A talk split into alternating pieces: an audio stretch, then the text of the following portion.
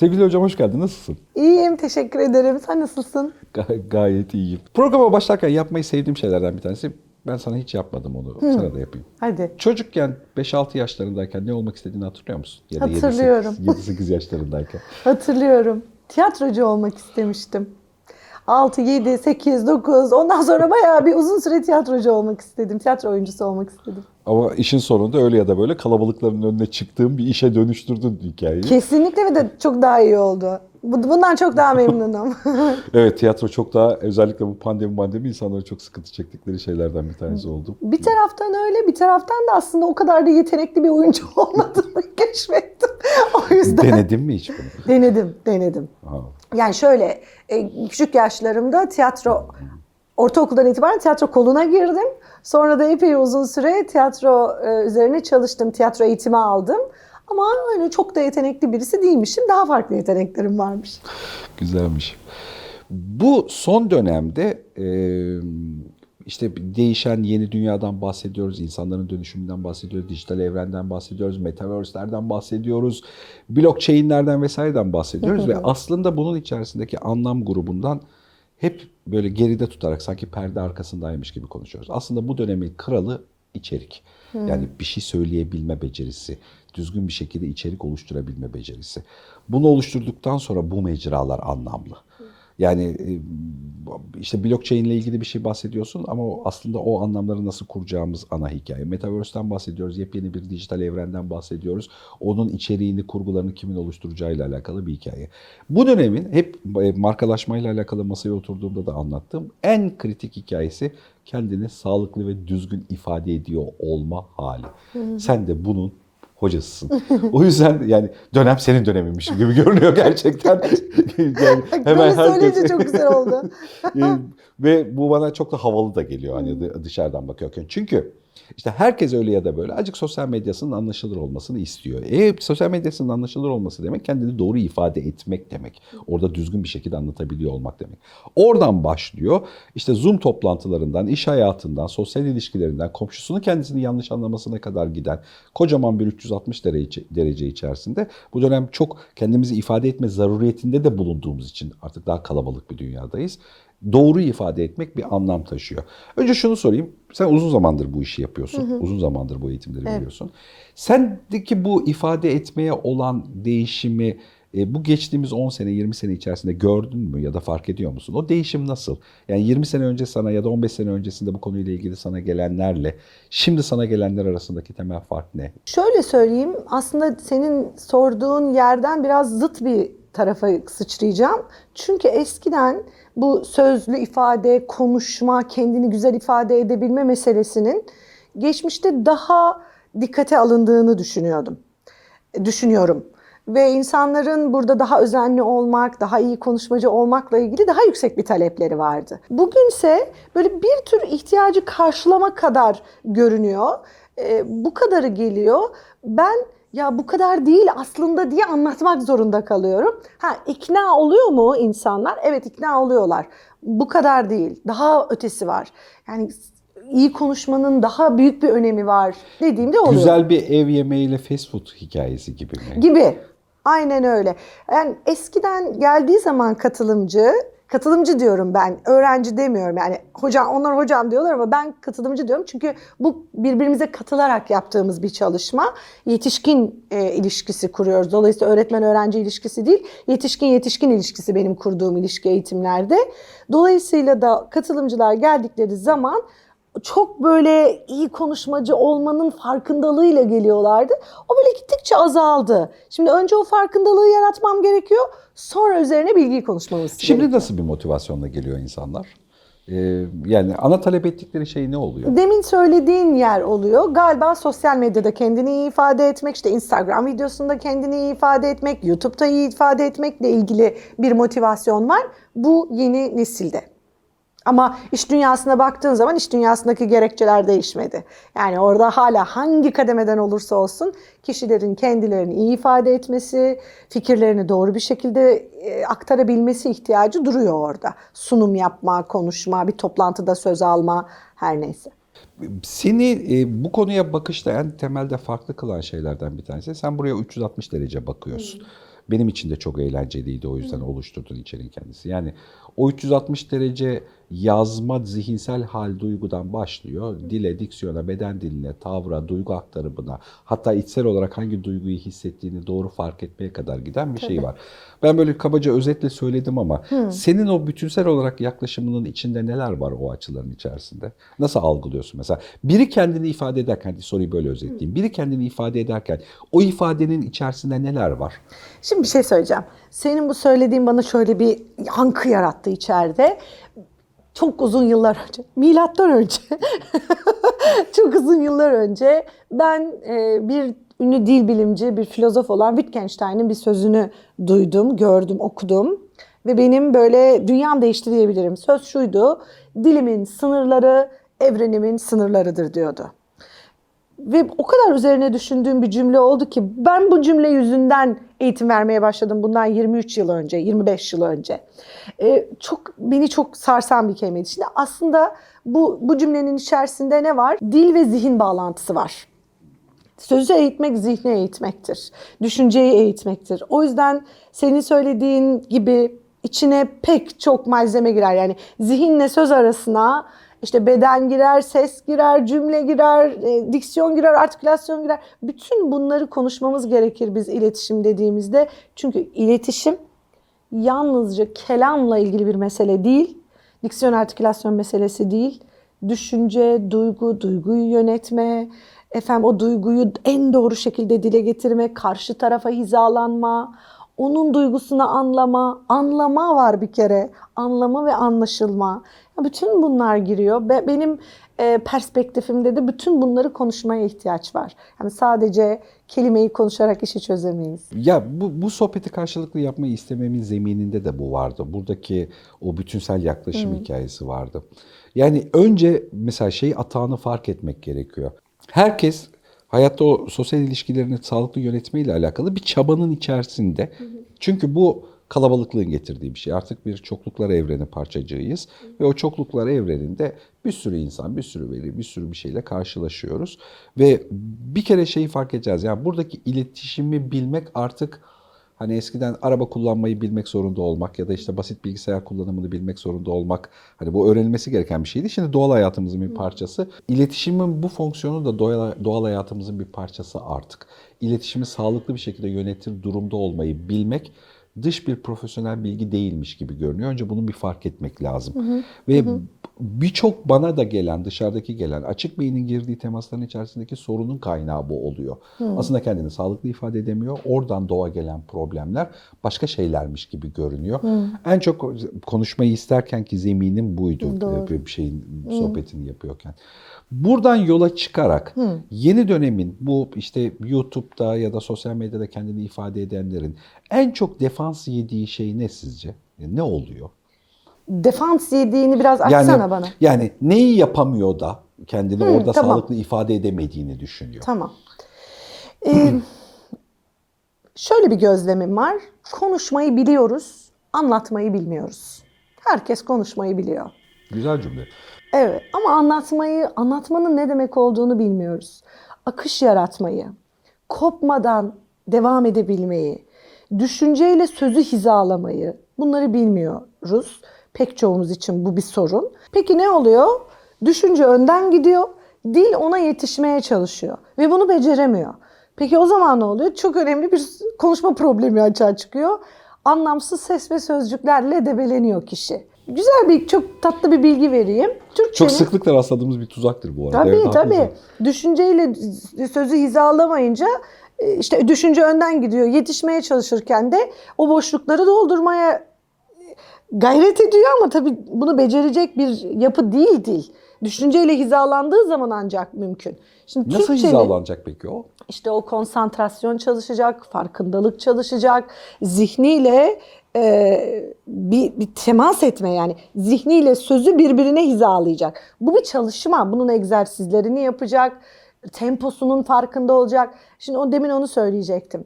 Türkçenin normal temposu 1 dakikada 100 ila 130 kelime arasıdır. Bizim dilimiz Anglo-Sakson dillerine göre uzunca kelimelere sahiptir. Değil mi? Çekoslovakyalılaştıramadıklarımızdan mısınız? Bunu İngilizce söylemeye kalkarsanız 9 kelimelik cümle kurmanız lazım. Ama bizde tek kelimedir. Hal böyle olduğu için örneğin İngilizcenin temposu 170-190 aralığıdır. Bizim tempomuz 100-130 aralığıdır. Bir dakikada 100'ün altında kelime kullanıyorsanız yavaş konuşuyorsunuz. 130'un üstünde kelime kullanıyorsanız hızlı konuşuyorsunuz. Ama bir dakikada Türkçe'de aklımızdan geçirebildiğimiz kelime sayısı 400-450. Buna yetişemeyiz. Şimdiki... Bu çok güzel bir tespit. Evet evet kesinlikle. Buna yetişemeyiz ve şimdiki arkadaşlarımız işte Instagram'da, YouTube'da bu çalışmaları yapmak isteyen sorun oydu ya, oraya döneceğim. O kadar hızlı ki zihinleri ve o kadar dağınık ki, çünkü her şeyle uğraşıyorlar ve hız ve has çağındayız. Bütün bu ekranlara adapte olmuş gözler, kulaklar ve bütün duyu organları bütün orayı karıştırıyor. O zaman burası hızlanıyor ve burayla hizalanamıyor. Mesele orada bir tür konuşma problemi gibi görünüyor. Konuşma problemi yüzeyde ama aşağıda daha farklı çalışmalar gerektiren işler var. Yani sadece zihnimizin hızıyla konuşma becerimizin hızını birbirine denklemek bile bir fark edilmesi gereken şeylerden bir tanesi. Kesin, kalıplardan bir tanesi. Bir tanesi çok... budur yani. Tempoyu fark et, işin kolaylaşsın. Başka var mı püf? Bak içimi kaşıdı. Nefes almayı hatırlamıyoruz mesela konuşurken. Durmayı bilmiyoruz iletişim kurarken. Durmalardan rahatsız oluyoruz. Sessizliklerden rahatsız oluyoruz. En ufak bir diyalogda küçücük bir sessizlik olsa hepimiz orayı doldurmaya çalışıyoruz. Ve dikkat edin, bütün doldurmalar negatiftir. Döner siyasetten konuşur, döner ekonomiden konuşur, döner başına. Bütün sessizlikleri negatifle dolduruyoruz. Şimdi gözümde canlandı gerçekten. Hani o doldurmalar en pasif haliyle beraber. İşte ne yapacaksın? Ya, burada böyle gibi ya, bir duyguyla dolar orası yani. Evet. Şeydi. Oysa biliyor musun Mustafa Can? Sessizlikleri fark etmek anlamı fark etmektir. Yazı yazarken kelimeleri boşluklar olmadan yazmaya çalışın bakalım. Harfleri arka arkaya getirin. Boşluklar olmasın. Yazı okunamaz.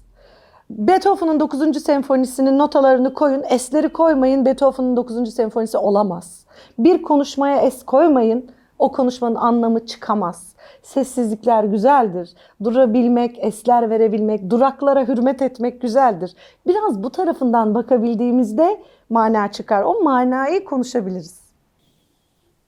Güzelmiş. Peki mesela kitap okumak ya da çokça içerik izliyor olmak bizim konuşma performansımızı arttırır mı? %100 arttırır. Niye? Çünkü bizim haznemiz kelimeler. Kelime haznesini yükseltmenin yolu okumadır. Ne yazık ki Türk insanı, burada da bir dize vurma eylemi yapacağım. Çünkü 250 kelimeyle konuşuyoruz. Çok düşük. Avrupa ortalaması 500. İyi bir entelektüelin sahibi olması gereken kelime sayısı 800 ila 1000 olarak tarif edilir. Kelimelerle aramızı iyi tutmazsak iyi konuşmacı olmamız imkanı yok. Peki nasıl iyi tutarız? Okuma bunun en iyi yoludur. Dinleme, evet, o da bir katkıdır. Ancak yapılan tüm çalışmalar gösteriyor ki okumanın yerini tutamıyor kelime haznesi oluşturmak açısından. Dolayısıyla şüphesiz ki iyi okuyucu olmak zorundayız. İyi konuşabilmek, iyi iletişim kurabilmek için. Böyle çok küçük bir ekleme daha yapayım mı müsaadenle? Lütfen. İyi konuşmacı olmak için önce iyi okuyucu, çok iyi gözlemci, çok iyi dinleyici ve bu biraz abartılı gelecek biliyorum ama yine de söyleyeceğim, iyi kalpli biri olmayı öğrenmemiz gerekiyor. Niye? Neyi kastediyorsun burada? Bak şahane, ne güzel işte bunu bunu sor diye söyledim. Şu anda ben konuşurken senin hayattaki en değerli şeyini alıyorum senden. Geri dönüşü olmayan tek şeyi alıyorum. Zamandan bahsediyorum. Paranı alsam olmadan ihale dersini iade ederim. Eğitimlerde de böyledir. Ya da bir sunuma çıktığımızda da böyledir. Ya da bir sahne aldığımızda da. Ya da ben konuşacağım diye el kaldırdığımızda da. En değerli şeyi alırız. Ve 70 yıllık bir insan ömrünün saniye sayısı 2.207.520.000'dir. Ben buna hesapladığımda aklım çıktı. Bugün başlasam yettiremiyorum, sayamıyorum. Bundan bilmem kaç yüz tanesini bana ver diyorum. Benim sana hürmet etmem lazım. Bu zamanı alıyorsam aklı selim konuşmam lazım. Doğru şeylerle, ehil sözle konuşmaya ikna etmem lazım kendimi. Daha doğrusu buna inanmam, buna güvenmem lazım. O yüzden seni sevdiğim, sana hürmet duyduğum zaman iyi konuşmayı önemserim. Çünkü zamanını alıyorum senden. O yüzden iyi kalpli olmak, iyi konuşmanın bir parçası. Bir parçası görüyorum. İyi çok niyetli olmak. Çok güzel bir belirledin bu arada. Tebrik ederim gerçekten. Evet, okey. Bu bende işe yaradı şu anda. Bak bu tarz konuda azıcık defans veriyordum farkındaysan. Evet, çıktım o defanslar şeyden. Burada anladım şeyle alakalı. Güzelmiş, güzel bir yaklaşımmış gerçekten. Evet, evet. Bu hap konuşma hikayelerini ben seviyorum. Bu işi kolaylaştırmıyor ama bazen bazı şeyleri fark etmemizi de sağlıyor. Gerçekten şimdi Türkiye'de 25'li yaşlardaki bir insanın sağlıklı bir şekilde kendini ifade etmesi, performans platformu da sosyal medya, dijital bir platform olarak belirleyelim. Bu sözel olarak ya da yazılı olarak, biçimsel olarak. Tavsiyelerde bulunsan tüm eğitim tecrübelerine dayanarak arka taraflarda. Azıcık bana böyle madde madde saysana mesela neye dikkat edin, ne yapmış olmak işin başlıklandırır. Bu senin aynı zamanda muhtemelen eğitim başlıklarını da barındırıyordur içerisinde. Doğru. Bütün bu konuştuklarımız da aslında eğitimde konuştuklarımıza denk düşüyor. Ne tavsiye edersin yani? Bak şuna dikkat etmek, şunu bilmek, şunu organize etmek, şunu öğrenmiş olmak, şununla alakalı çalışmış olmak falan gibi. Şimdi o kadar derya bir konu ki sorduğun anda böyle patır patır zihnimde maddeler beliriyor. Entelektüel tarafına yani mesela şiddetsiz iletişim falan tarafına girmeden. Onları çünkü merak ediyorum, onu ayrıca soracağım. Yok oraya hiç girmeyeceğim. Çok daha ilkel bir yerden başlama fikrindeydim. Senin bu sözünle de daha destekli bir yerden konuşalım.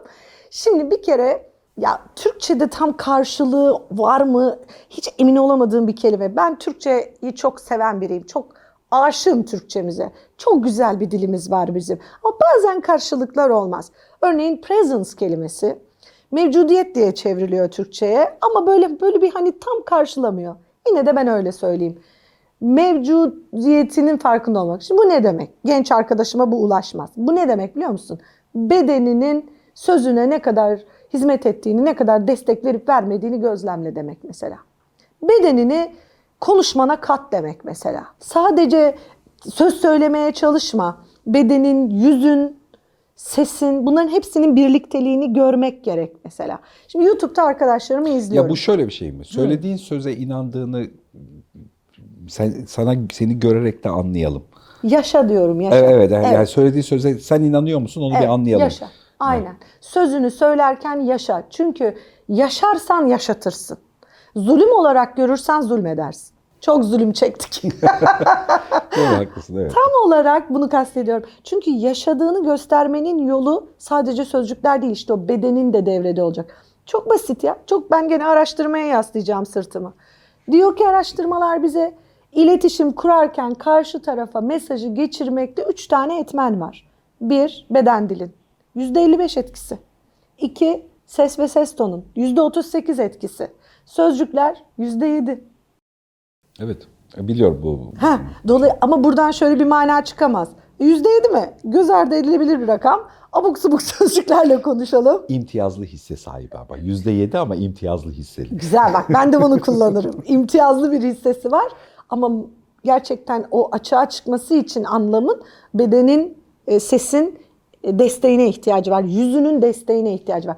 İşte YouTube'da mesela izlediğim arkadaşlarım da bunu görüyorum. Ya çok güzel bir şey anlatıyor. Mesela benim için aman Allah'ım ne kadar önemli bir bilgi. Çünkü teknoloji özürlüyüm. O bana teknolojiden söz edecek. Ama Türkiye ekonomisini mi dinliyorum?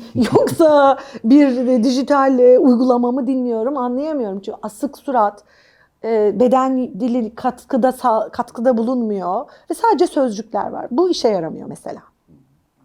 Bunu tavsiye edebilirim. Farkına var ve bedeninin de eşlik etmesine izin ver. Bu bir. 2, demin senin söylediğin iyi okuyucu olma. Buna hani medya tarafından da bakalım, destek vereceğim bu söylediğin şeyin kendisine. Mesela biz de şunu sorarız birini izliyorken ya da değerlendiriyorken. Sen bana bunu niye anlatıyorsun? Yani şimdi bunu okuyalım senden. Yani bana çok güzel bir içerik anlatıyorsun. Ama izleyici bunu düz mantık aslında bilinçsizce sorar. Sen bana bunu niye anlatıyorsun? Senin kârın ne? Doğru. Tamam, bana bir şey anlatıyorsun da buradaki kârın ne? En sevdiğimiz cevap da şudur. Dava adamısın. Sen bunu istiyorsun. Anlattığı konu her neyse. Bunun öğrenilmesini, bunun yayılmasını istiyorsun. Bunu duymak İçimizi kaşır. Bizim hoşumuza giden bir şey. Seni desteklemek için kullandım. Çok güzel. Mesela böyle bir yerden bakarız. Çok doğru. İletişim.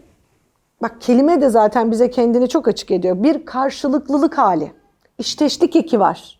Yani karşıdan gelen etki, senin ortaya çıkartacağın etki, bunlar harmanlanınca ortaya çıkan şeye iletişim diyoruz biz zaten.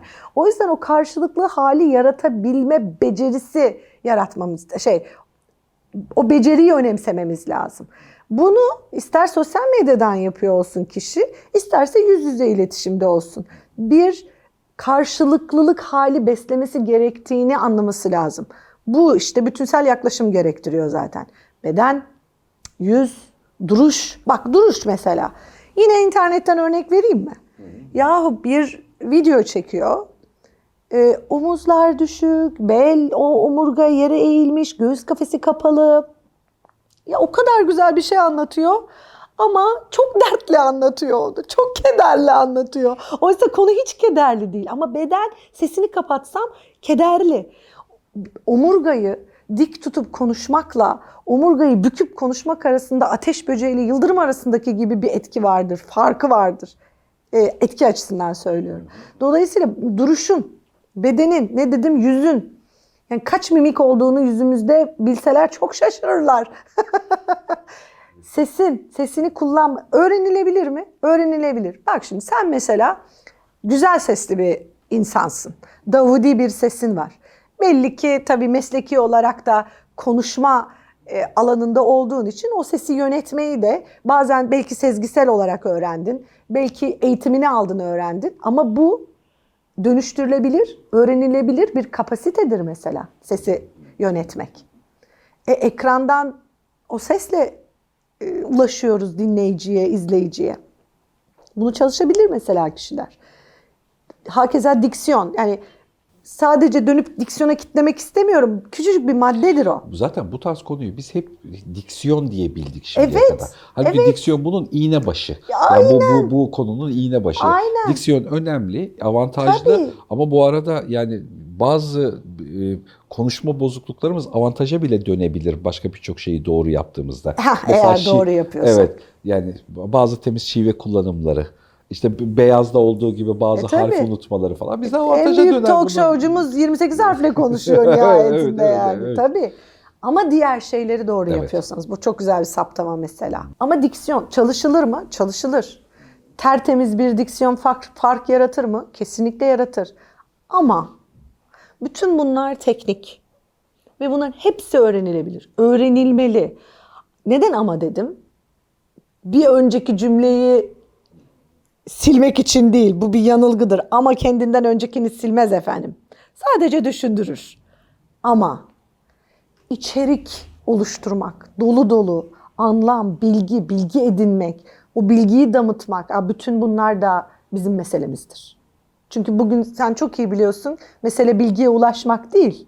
Bilginin derli toplu olmasını bulmaya çalışıyoruz. O dili bulmaya çalışıyoruz. Çok sıklıkla gördüğüm bu dönemde yine artan konu içeriklerinden bir tanesi ya şu hikayecilik, oluşturma, anlatıcılığı mevzusu.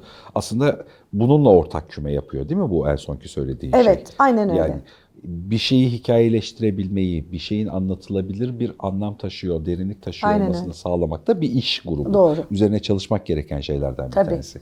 Yani sizin aklınıza geldi diye ya da işte daha evvel amcaoğlunuzla yaşadınız diye o bir hikayeye dönmüyor. Bir de şöyle bir şey söylemek isterim senin bu sözün üstüne. Mesela bir şeyi duyduk, çok beğendik. Bizim dilimizden çıktığında benim bu duyduğum kadar güzel olmadı hissini yaşarız. Bunun nedeni nedir? Pratiği yoktur. Anlatıcılık bir pratik işidir. O pratiği yapmaya gönüllü olması lazım, çabadır. Yetenek değildir. Yetenek işte %10'udur. %90'ı çabadır, pratiktir, akıl işidir. O yüzden hani orada duydum, dur bunu anlatıvereyim. Hiç olmadı ya, benim dilimden hiç öyle iyi gitmedi. Sebebi budur. Güzelmiş. Başka dikkatini çeken konu var mı? Az önceki sembolize ettiğimiz, kendini düzgün ifade etmeye çalışan 25'li yaşlarda bir insan olduğunu varsayalım. Kıyafet mesela etkili mi? Ya tabii etkilidir. Yani sonuçta bir görüntü, bir... Çünkü en kolay orayla oynarız ya. Doğru. Çerçeve veriyoruz. Açıkçası benim uzmanlık alanım kıyafet, görünüş, imaj değil. Ben onlardan çok anlamam. O yüzden de işi hep basitten yürütürüm. Ama bildiğim kurallar vardır. Tabii ki önemlidir. Bunları da bilmek lazım. Yani ne işe yarıyor ekran karşısında renk olarak? İşte giyim görünüş nasıl olmalı? Yani benim derdim ne biliyor musunuz burada söylediğim şey eğitimlerde de? Saygılı bir görüntünüz olsun. Saygı duyduğunuzu hissettirin izleyiciye, karşınızdaki kişiye. Çünkü mesele budur. Ben burada saç baş dağınık yataktan kalkmış gibi gelsem kardeşim senin kendine saygın yok. Ben niye sana ve söylediklerine saygı duyayım demez misiniz? Burada bir değişim var ya, bunu doğru ifade etmek istiyorum. Aradaki lütfen şeyi de yakalamak istiyorum. Şimdi şöyle bir değişim var. Bu dediğin TRT algılayışı bir miktar. Peki. Yani hazırlıklılık, temiz, önemli, karşı tarafı ciddiye alan, herkesin birbirini temiz ve saygın bulduğu bir şey. Şimdi bunu şimdiki tüketim alanının içerisindeyken iki şeyden kaynaklı çok sevmiyoruz. Birincisi çok yavaş geliyor bize. Ağdalı ağdalı uzun başlayan ve hani böyle hani o iletişimin kendisinde fazla hazırlık ve fazla sonlandırmayla alakalı süs barındıran bir şeymiş. Konuşmadan mı söz ediyoruz hem şu anda? Hem konuşmadan hem ifade edilen genel bir şeyden bahsediyoruz. Yani genel olarak ifadenin oluşturulma halinden bahsediyoruz. Birincisi yavaş geliyor bize. İkincisi de samimiyetsiz geliyor.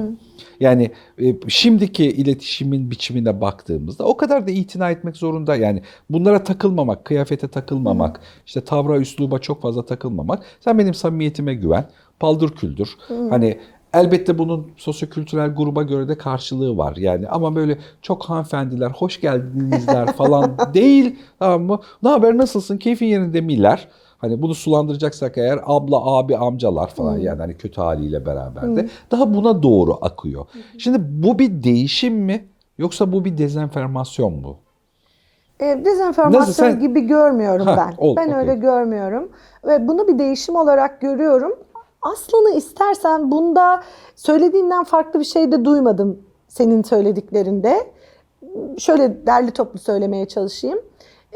Samimiyet gerçekten maymuncuk gibi bütün kapıları açar. Ve Müjdat Gezen hocamızdı bizim. Çok güzel bir şey söylerdi. Taklidi yapılamayan tek şey samimiyettir.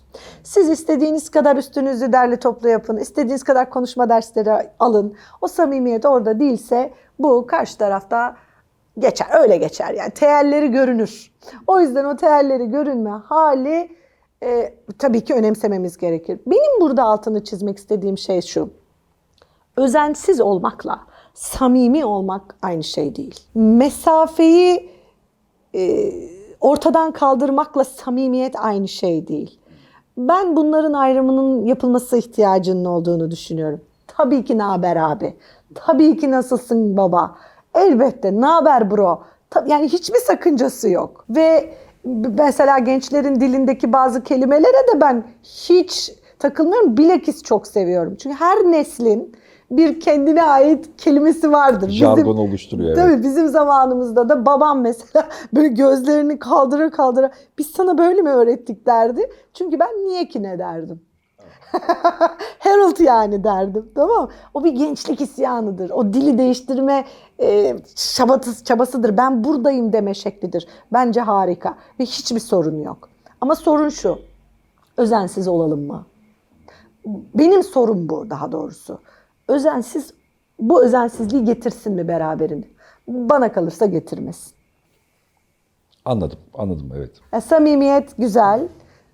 Ona ihtiyacımız var ve bu geçiyor zaten izleyiciye. Ama bu kaba saba olmak, samimi görüneceğim diye sarkastik olmak mesela, alaycılık. Buralarda iletişim hasar görüyor. Bu iletişimin içerisinde en önemli özellikle işte o medya iletişimi grubu. Yüz yüzeyken daha kolay ama medya iletişim grubuna geldiğinde bir şey değişti ya. Çokluklar evrenindeyiz. Yani her şeyden çok olduğu bir dönemdeyiz. O yüzden herkes herkesle gizli bir rekabetin içinde ve herkes fark edilmek istiyor. Herkes fark edilmek için farklılaşmayla alakalı bu ifadenin kendisinde de bir çaba arıyor. O farklılaşma çabasının da bir bölümü o karşılığı. Bunu da anlıyorum karşı tarafta. Evet. Fark edilmek önemli. Burada fark edilmek için fikirler geliştirmek, farklılaşma çabası için gerekli malzeme bulmak kenarda. Ama hemen peşi sıra tanışma başlıyor. İşte tanışmada az önceki sizin bahsettiğiniz o ifade kalıbının kendisi işliyor. Tanıştığınızda öyle ya da böyle karşı tarafa güvenmek, karşı tarafın bilgisini doğru ve sağlıklı bir şekilde almak, akılda kalıcı bir şekilde devam etmek gerekiyor. En baştaki vurgu çok doğru bir vurguydu. Bir yandan da özet yapmış oluyorum sohbetin kendisini.